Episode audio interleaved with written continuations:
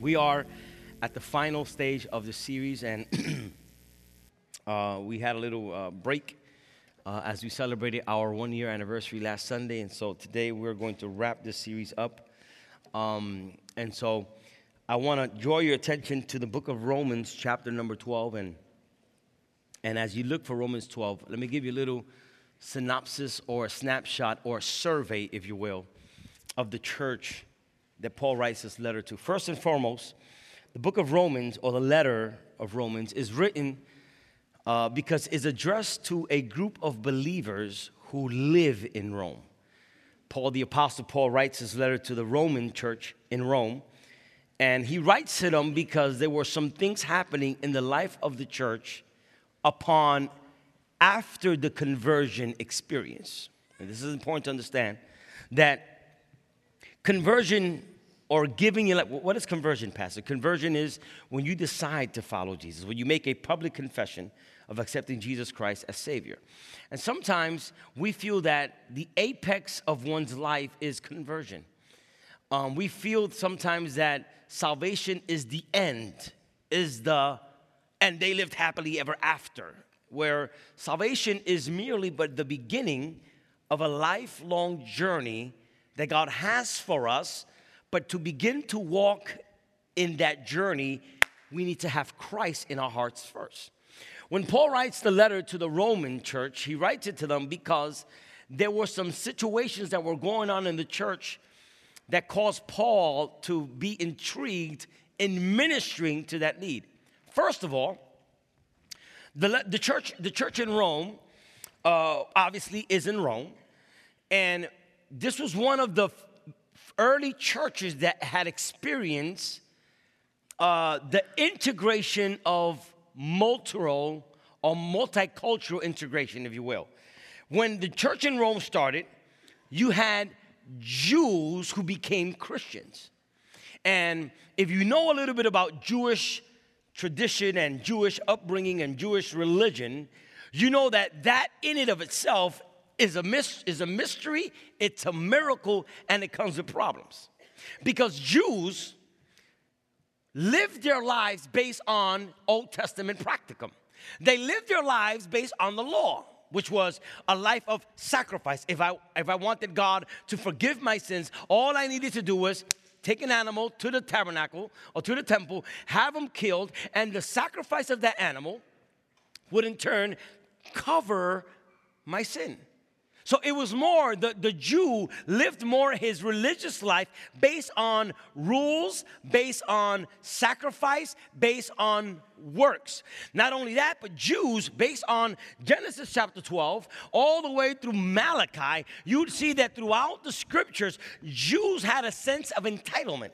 They felt they were better because they come from the lineage of Abraham, Isaac, and Jacob. And so, whenever a Jew would see a Gentile, they would, they would demean them because they were not part of the class of the Jewish nation. And so when these Jews, for a Jew to accept Christ was not an easy thing. It literally meant I am going to detox myself the way I've been thinking, and I am no longer going to depend on a goat, on a sheep, on a turtle dove, on an animal to cover my sins, because I have come to the revelation that in Christ, that's done with. So that's the challenge. So when Paul writes to this church, you had, I don't know if it was like this, but suppose the church in Rome was three sections. You had the section of the church, and this has been proven historically, you had the section of the church that all of the Jews who were Christians sat on that road. And then you had all of the Gentiles who were also Christians that sat on this row of the church. And then in the middle row, or the middle section, you had those that caught the revelation between Jews in Christ and Gentiles in Christ. Let me tell you what was going on in the church.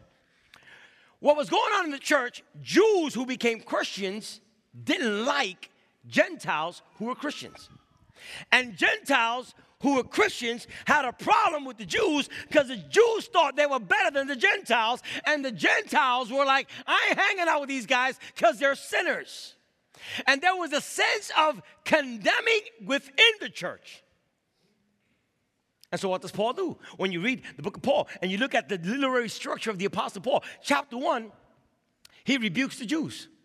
And he tells the Jews that they're sinners and that their sacrifice did not suffice. And he begins to correct the Jews who felt they were better than the Gentiles. And while the Jews, and by, by, by the way, in the times of the Bible, whenever Paul will write a scripture or somebody will write a scripture in the New Testament, it was a letter that was supposed to been that had to be read in front of the audience. So when Paul wrote the book of Romans, every church had a uh, uh, what do you call the, the reader, if you will. And he will come and stand in the middle of the congregation and he would read the scroll and he would read it to the church. Like we preach the message, but in the times of the Bible, they weren't preaching this, they were reading it to the church because it's a letter. So imagine the writer, the reader write, reading the letter, and here you have the Jews who don't like the Gentiles, the Gentiles who are mad at the Jews, and he's begin to chapter one to bomb the Jews. And while he's bombing the Jews, the Gentiles say, Amen, preacher brother. Preacher brother. That's a good amen. Praise the Lord. Speak, Lord. Speak, Lord. Chapter one, he's he's correcting the Jews. But chapter two, he corrects the Gentiles. You sinners, and you're doing incest, and you're doing things the way you learned in your former years. And he's rebuking the Gentiles, and guess what the Jews are doing? Hallelujah. Praise the Lord. So the Jews, chapter 1, Paul rebukes. Chapter 2, Paul rebukes the Gentiles. And then he concludes, well, then who's greater? The Jews or the Gentiles? Paul says in chapter 3, verse 23, for all have sinned. So you're not better than them, and you're not better than them. All have sinned and come short to the glory of God. And why does Paul does this? Why does Paul does it? Because Paul understands that being a Christian is not the end.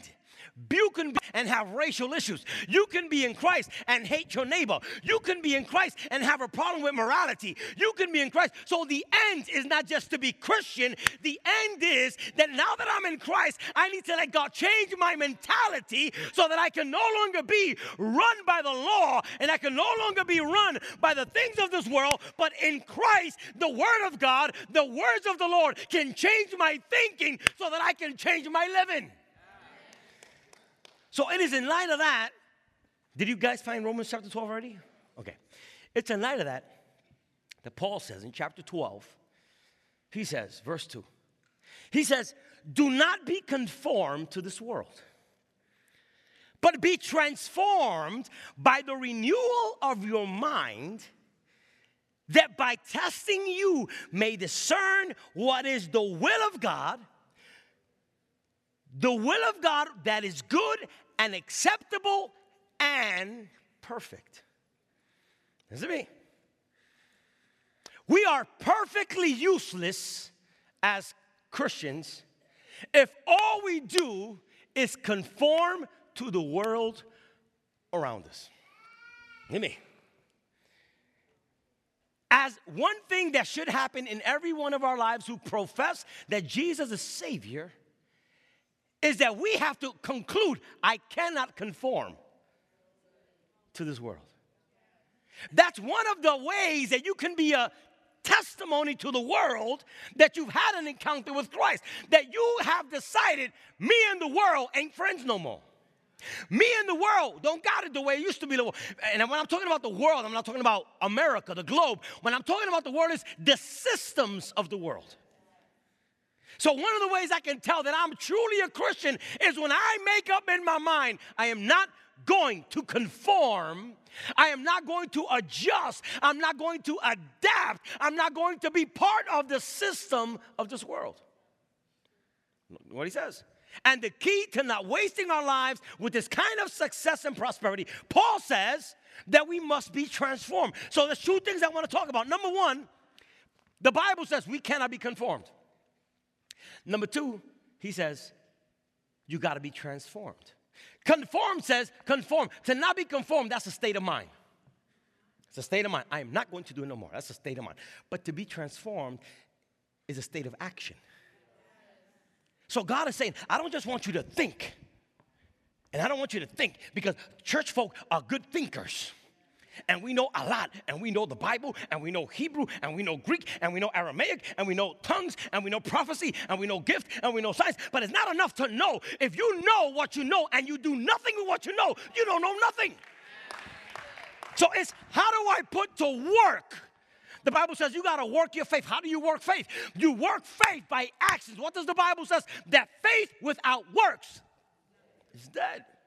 So it's not enough to know. You got to now exercise what you know, and you got to take that knowledge and let God transform you. Listen, listen, listen. When you accepted Jesus Christ, as I accepted Jesus Christ, there were things that happened in my life that I had nothing to do with it.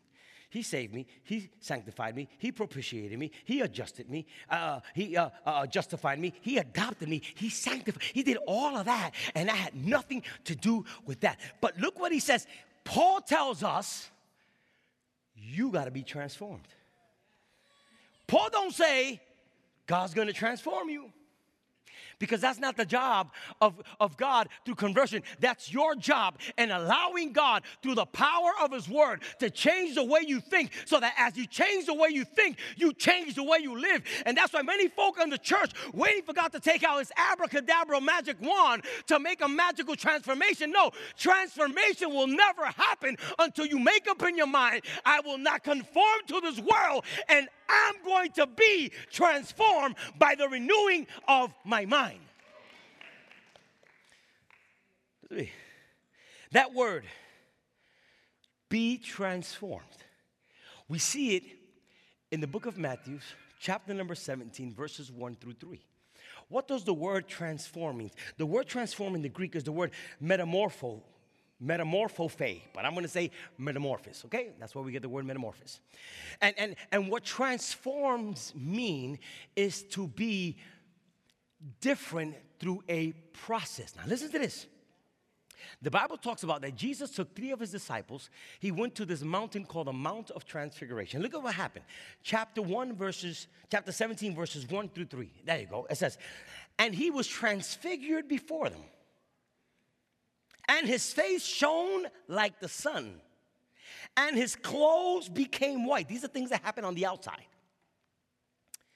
Verse 2 There he was transfigured before them. His phone shone like the sun, and his clothes became as white as light. Then it says, Just then there appeared before them Moses and Elijah talking with Jesus. Look at what happens. When Jesus went to the mountain, he was transfigured. There was a metamorphosis that happened. Think of a, a caterpillar turning into a butterfly. He was, he was transfigured before these three guys, and it was so evident that when they saw Jesus, his face, his countenance looked like the sun. Can you imagine that? And his clothes was as white as the light. But what, what, am I trying to say? That, that when you begin, when you begin to experience this evolution in God called transformation, there are some things in your life that the world is going to start seeing different as you walk, as you live, and as you go about your business. They saw a change. But then it says, but then it says, not only did they see something in his outer being, but two people showed up as Jesus was being transformed. Who was showed up? Who showed up? Number one, it was Moses. Who's Moses? What does Moses represent? Well, Moses, if you go to the book of Exodus, Moses shows up in history of, in the Jewish nation at a time where the people were enslaved for 450 years.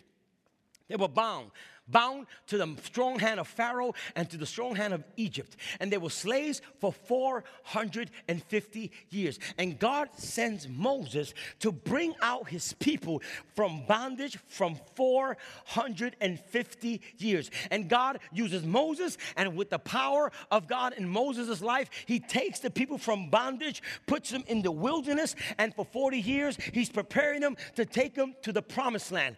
What does Moses represent? When Jesus was transfigured, transfigured, the first person that the Bible's mentioned that showed up was Moses. Why? Because when you let God transform your life, the first thing the transformation begins to do is it begins to deal with those things that has you enslaved. It begins to deal with those things that has you yoked. It begins to deal with those things that has you captive because you cannot become like Christ and still be enslaved with sin. You cannot be like Christ. And what, what did Paul said? If any man is in Christ Jesus, he is a new creation. Behold, all things have passed away and all things are new. When Jesus was being transformed, what God is telling us this morning is when you experience transformation, there are some things that has you bound. God will give you the power to break loose from the things that have you enslaved. So Moses showed up as to say, it's time to leave Egypt. Moses shows up as to say, it's time to break the yoke. Moses shows up as to say, you've been in bondage for too long, you've been yoked down too long, you've been in your pity party too long, but if you let Jesus in, he's gonna transform you. And once transformation comes in, the things that has you enslaved will break in your life. The other guy that shows up in the Bible was Elijah. And what does Elijah represent? You have to understand that in the life of these three disciples up in the mountain, for Moses and Elijah to show up, that's like that's like the greatest person that has ever lived in your context showed up. And who's Elijah? Elijah. Elijah was a guy by the way, he was one of the first prophets, one of the great major prophets. Who was Elijah? Elijah was a man that he would speak and fire will come from heaven. He was the kind of guy that he would he would mock the, the, the, the, the gods of Baal. He was the kind of God that he would speak and say, the food will not, will not lack in your table. He was the kind of guy that brought life to the death. Why? Because when, uh, when Elijah would show up, listen, when Elijah would show up to nations, kingdoms would tremble. Whenever, whenever a king heard Elijah's coming to your town, the entire kingdom would tremble. Why? Because they understood that whenever a prophet, whenever Elijah would show up, he would come with the authority of God's word. He will come with word. He will come with, Thus says the Lord. And whenever a kingdom heard that Elijah was coming, they will get right because they knew that whatever he would speak out of his mouth was going to come to pass because he was speaking the word of Almighty God. The Bible says that when Jesus was transfigured before the disciples, the first thing that happened, they were set free from their bondage. But the second thing that happened, Elijah shows up, which represents the word of power of God. Why is that important? Because when you understand as you being transformed, when you start letting go the things that has you enslaved, it is only the word of God that can tell the devil you cannot come back because the power of the word will cast away every stronghold in your life. So Jesus transfigured himself on the outside. They saw the light. On the outside, his countenance changed but his on the inside, because he was talking with them. He was conversing with them. And on the inside, there was this thing called freedom of mind. Oh, I feel like preaching. Freedom of mind freedom, freedom, freedom. I want you to know, church, that if there's something God wants you to understand, He wants you to understand that He desires for you to live in the freedom that God has prepared for you. That's why the Bible says there is now no condemnation for those who are in Christ Jesus. I want you to know today if there's one thing the devil wants you to keep on living is enslaved to your sin, enslaved to your past, enslaved to those memories, enslaved to the trauma, and enslaved to the pain. But once you start letting God transform you, He's going to change your slavery mentality into a. Del- oh, I feel like preaching. But look at what happens. Look at what happens. When you when you when you understand you're a slave of sin and you understand that God's desire is to change your life, look at what God happens. Oh God, I feel like preaching. The Bible says that you stop being a slave to sin, but now you become a slave of Christ.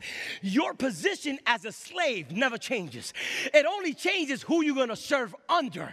Before you were serving the devil, and consequently, he broke your heart, he broke your marriage, he broke your emotions, he broke your spirit, he broke everything. But now, when you come in Christ and you submit to the power of Christ, it ain't a service of obligation, it is a service of love. And when you start submitting unto God, God will take you and he won't break you, he'll lift you up. God will take you and He'll restore you. God will take you and He'll bless you.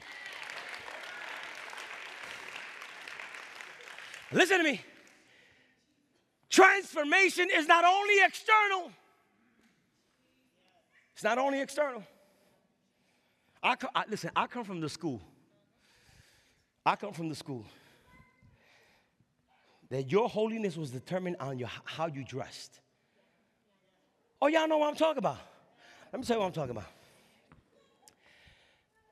The longer your skirt, the holier you were. So if you come to church and your church was dragging three miles far, look at that holy woman of God. The bigger the tie on your knot, oh God, oh Lord, have mercy. He's anointed. The bigger the blazer, the bigger the anointing. The bigger the Bible, oh, he got a word today. because people had a propensity of look at what goes on on the outside. But I don't know if you remember what God told the prophet Samuel. He said, Papa, Papa, Papa, you're looking at the outside, but I look at the heart. I look at the inside.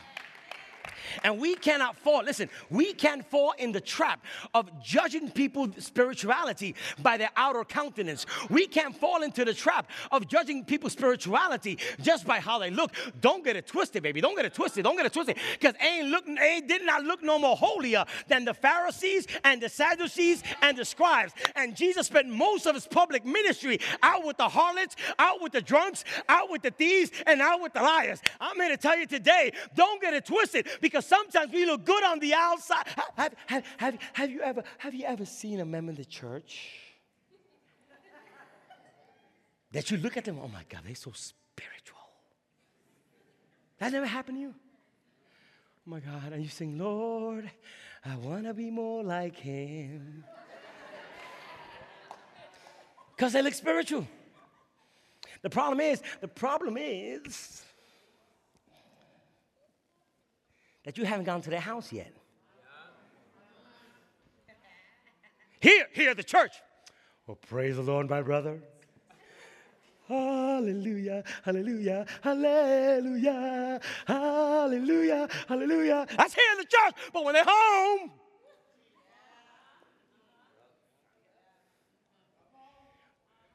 if Christianity was based on how you look on the outside, we'd all be in heaven. Because everybody here look holy. Oh my God, look at you. From here, from here, from here, if the rapture happens, we all going to heaven. But the thing is, that external exposition is not the end. Now, don't get it twisted before I start saying amen.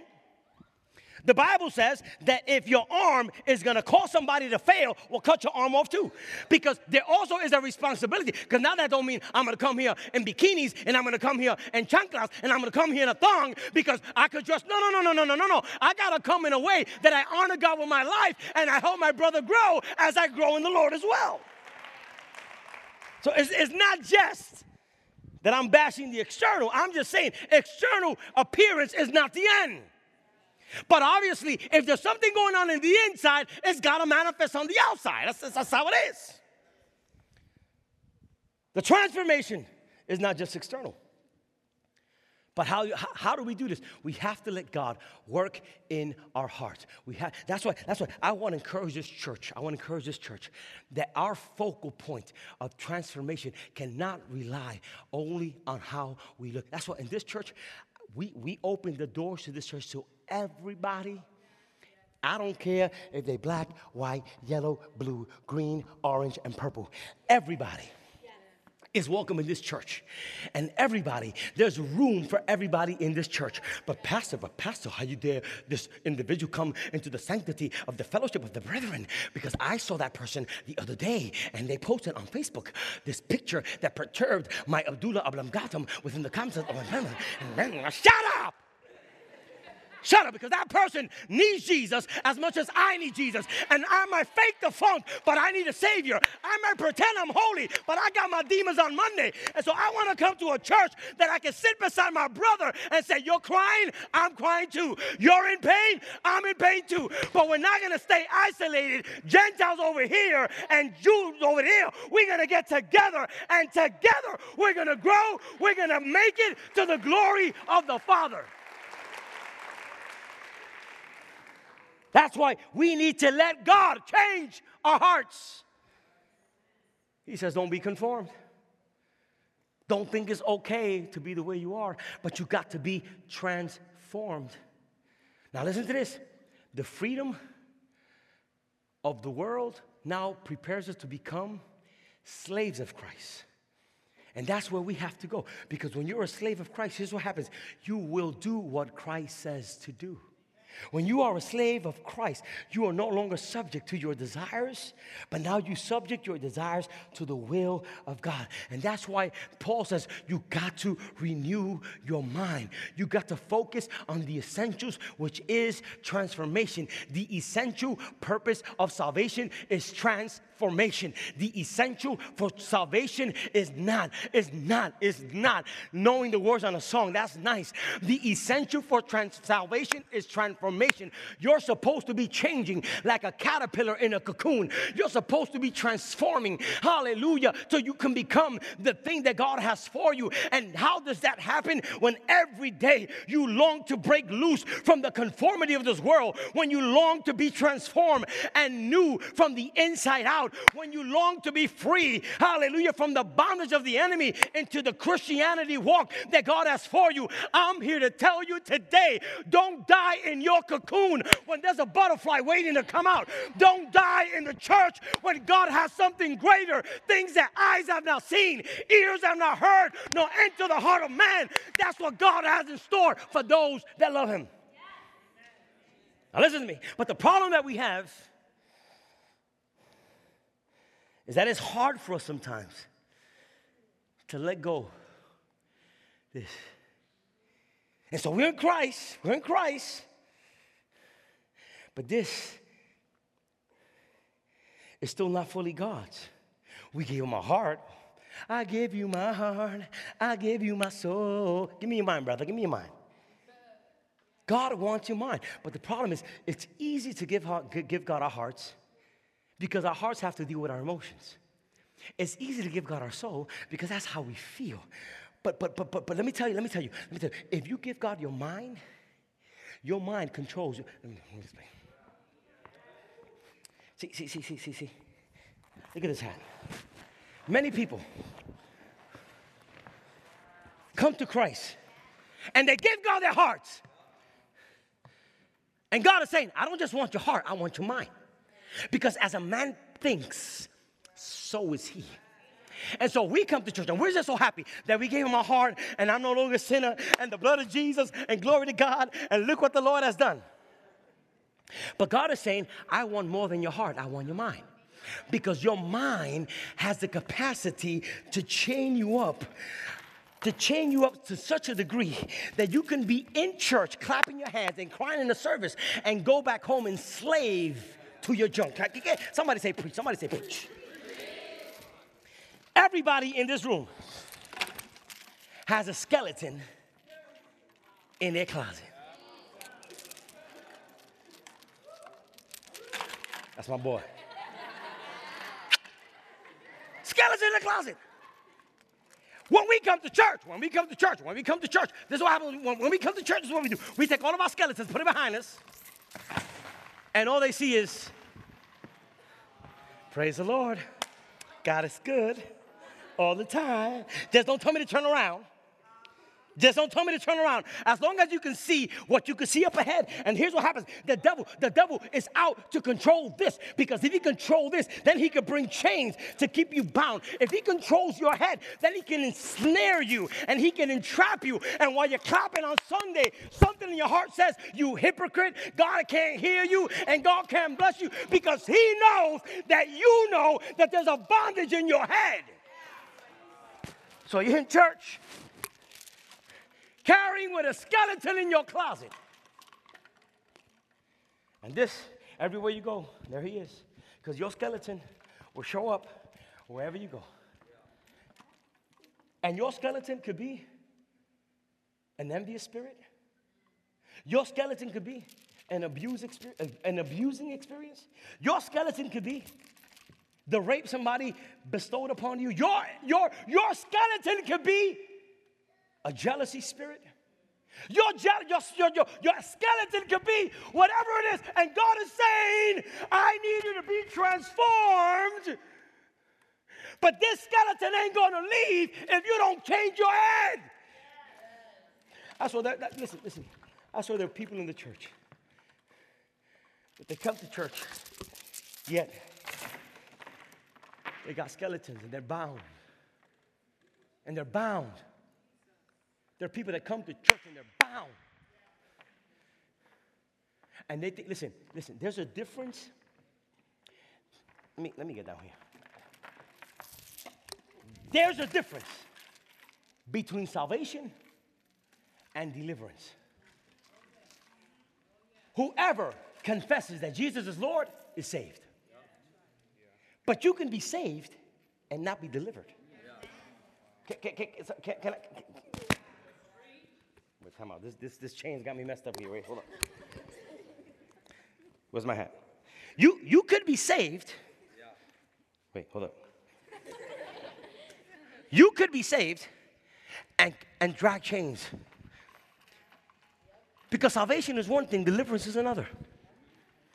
Let me, let me explain what I mean.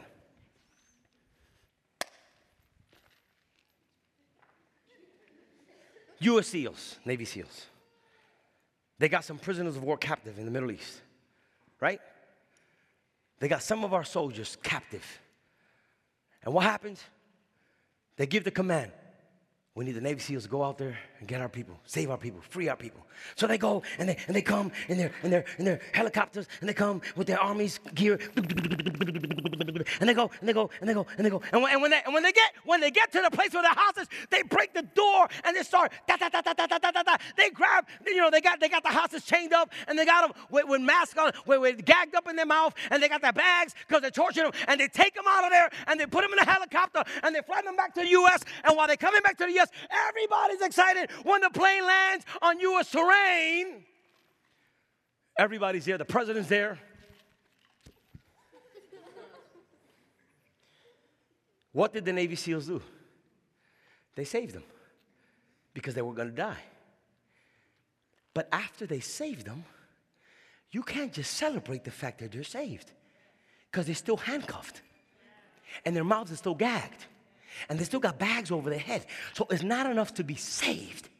Now you got to set me free. Take the bag off and take the handcuffs off and take the gags off. And I'm here to tell you, church, that many people in the church, we get so excited just because we're saved, but we're gagged up and we're chained up and we're bound up. But I'm here to tell you today that you got to let God change you from the inside out so that while you are in the middle of your struggle and the devil try to bound you up, you can tell like Shadrach, Meshach, and Abednego said to Nebuchadnezzar, I want you to know, Mr. King, that my God is able to deliver me from this mess but I'm so free in the inside that even if He doesn't set me free, I will not bow down to you.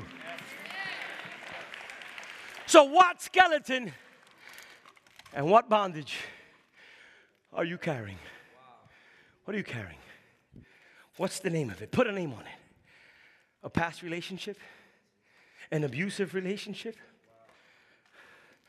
What is it? A traumatizing experience has you bound, and everywhere you go, you got that skeleton in your back.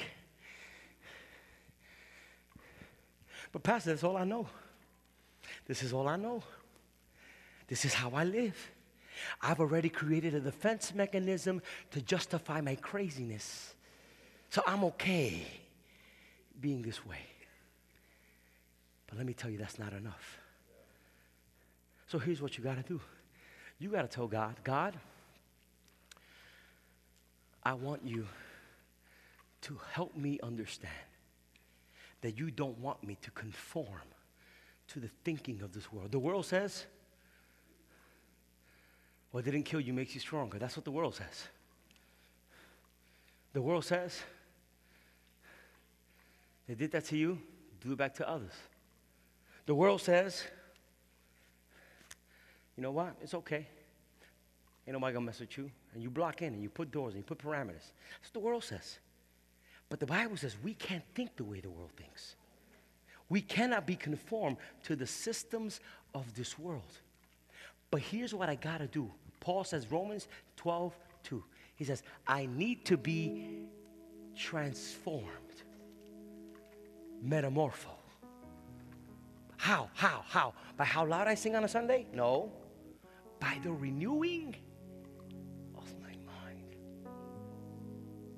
So here's what I do I got to say, Lord, I'm going to take my thoughts and my mind and I'm going to get rid of that because when metamorphosis happens, two things happen. Moses shows up and he comes to set us free from bondage. So I'm going to give God what has me enslaved and I'm going to give it to God. And I'm going to be free from the bondages of my mind. But now I need to grab on to Elijah, which represents the Word of God. But, but look at this, look at this. When you let go your mind, when you let go your mind and you say to your skeletons and all that stuff, I don't want none of that. Here's the danger. Here's the danger. The danger is that you got to be aware of the fact that the enemy, just because you got rid of him, he, he, he to ignore you and leave you. No, no. He's to try to find a way to come back at you. He's going to try to find a way. Good God, I made it. to come back at you. So how does he do it? That's why that's why the series is under construction because now now you have to understand that when I gave my life to Jesus, there, there, there, there's a construction going on. Because once I get rid of my mind, then now God starts equipping me.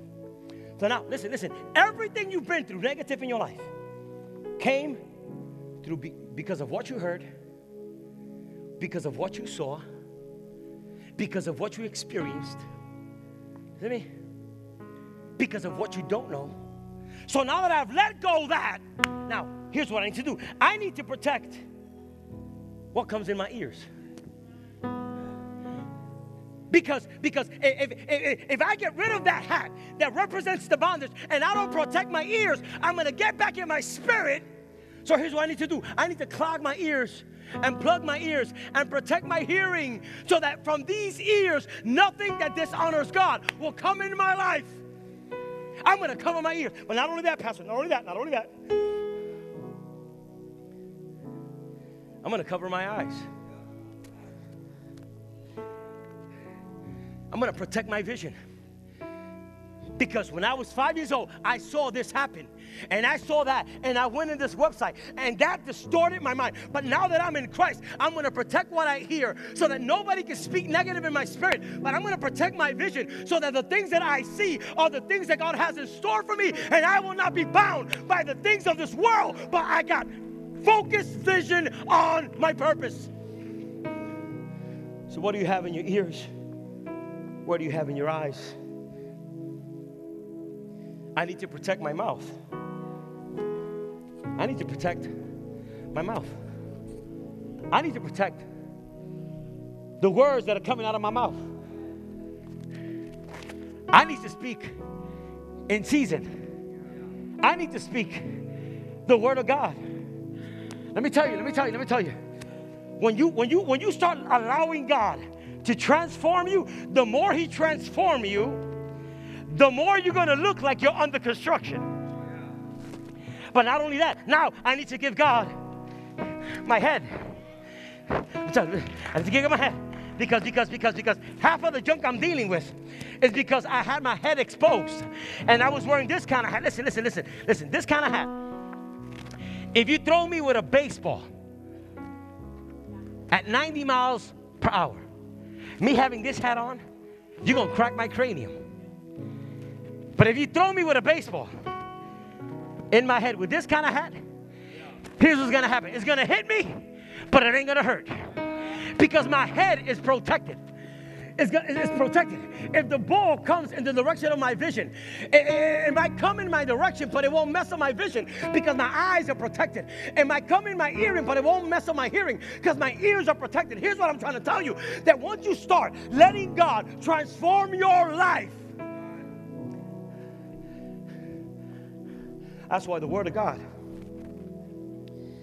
Now that I'm protecting my head, here's what I got to do I need to put my head with the light of the knowledge of the Word of God. I, I, I, I, I, I can't live Christianity without the light. Here's what happens. Here's what happens. Whenever, whenever, whenever there's a dark situation and you're in the middle of darkness and your ears are covered and your eyes are protected and your mouth is guarded and your head is protected and what you got is the light, which is the word of God, the spirit of Elijah. Wherever you go, demons are gonna have to flee and skeletons are gonna have to run because when they see you, Listen to me. This is how the church is supposed to look. Just like this. And you know what this tells me? Whenever you see somebody in the street dressed like this, what does that tell you? That they're constructing. That's what it tells you. Whenever you see somebody in the street with this kind of outfit, what they're telling you is, I'm working on building something. And so when, when I look at you, this is how you're supposed to look like. And what that tells me is God ain't through with you yet. And I'm supposed to look like that as well so that we can look at each other and encourage each other as God is making us into the image of Christ. This is how the, look, the church is supposed to look. I'm so sorry, media guys. I'm messing y'all up back there. This is how the church is supposed to look under construction. But this can't happen if we don't conform to this world. We have to not be conformed. And those Jews have got to say, God, help me, forgive me, so that I can embrace those who are Gentiles. And the Gentiles can look at the Jews and say, God, help me and forgive me because I've been judging them, Lord, and help me, Lord, to understand that together we could be the church, that together we can change the world. And so I want to challenge you today to don't conform to the skeletons in your closet, to don't conform to the things that have you chained. You have the power to get rid of this stuff because God has equipped us by His word. So we got two options today, two options today, and I close. Option number one I can stay the way I'm living, pretend like everything's okay I can fake the funk by what I look, how I look on the outside. Or today I will make it my business to change apparel and let the world know, yeah, I'm still in the process. And I'm not where I'm at. But I'm going to do what the Apostle Paul said. One thing I am sure is this that I am forgetting those things which are behind me I'm forgetting those skeletons in my past. But, he, but here's, but I'm not just gonna forget and leave them. No, no, I gotta do it. And I'm reaching for those things, he says, which are before me. And that's what Christianity is. Christianity is God at work in our lives. That's what Christianity is. The Word of God illuminating in your darkness to show you that He has a better plan for you. So, number one, you can stay where you're at. Number two, you can tell the Lord, Lord, help me get rid of my stinking thinking. Help me get rid of my bondage and my yoke. And I want to start new, Lord. I know I'm saved, but I want to be delivered.